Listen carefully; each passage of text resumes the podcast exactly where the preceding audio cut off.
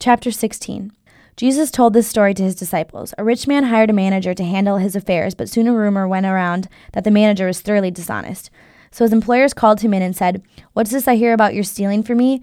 Get your report in order because you are going to be dismissed. The manager thought to himself, Now what? I'm through here, and I don't have the strength to go out and dig ditches, and I'm too proud to beg. I know, just the thing. And then I'll have plenty of friends to take care of me when I leave. So he invited each person who owed money to his employer to come and discuss the situation.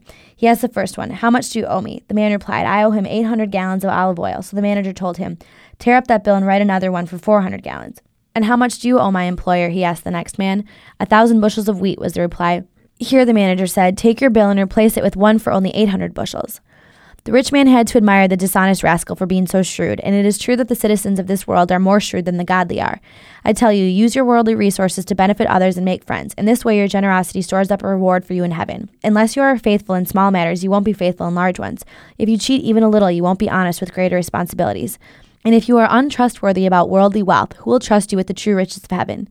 And if you are not faithful with other people's money, why should you be trusted with money of your own?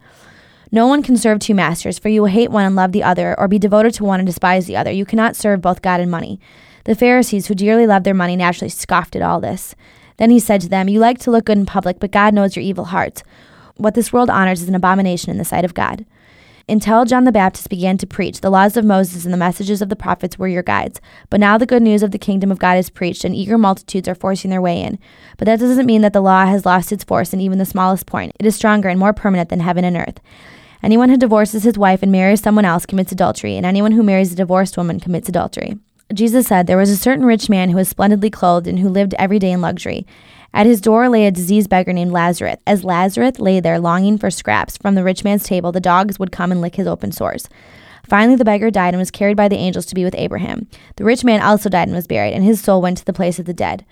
There, in torment, he saw Lazarus in the far distance with Abraham. The rich man shouted, Father Abraham, have some pity. Send Lazarus over here to dip the tip of his finger in water and cool my tongue, because I am in anguish in these flames.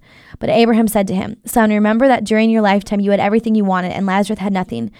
So now he is here being comforted, and you are in anguish. And besides, there is a great chasm separating us. Anyone who wanted to stop over to you from here is stopped at its edge, and no one there can cross over to us. Then the rich man said, Please, Father Abraham, send him to my father's home, for I have five brothers, and I want him to warn them about this place of torment, so they won't have to come here when they die. But Abraham said, Moses and the prophets have warned them. Your brothers can read their writings any time they want to. The rich man replied, No, Father Abraham, but if someone is sent to them from the dead, then they will turn from their sins. But Abraham said, if they won't listen to Moses and the prophets, they won't listen even if someone rises from the dead. Jesus implies marriage is a lifetime commitment. Why was he so strict on this?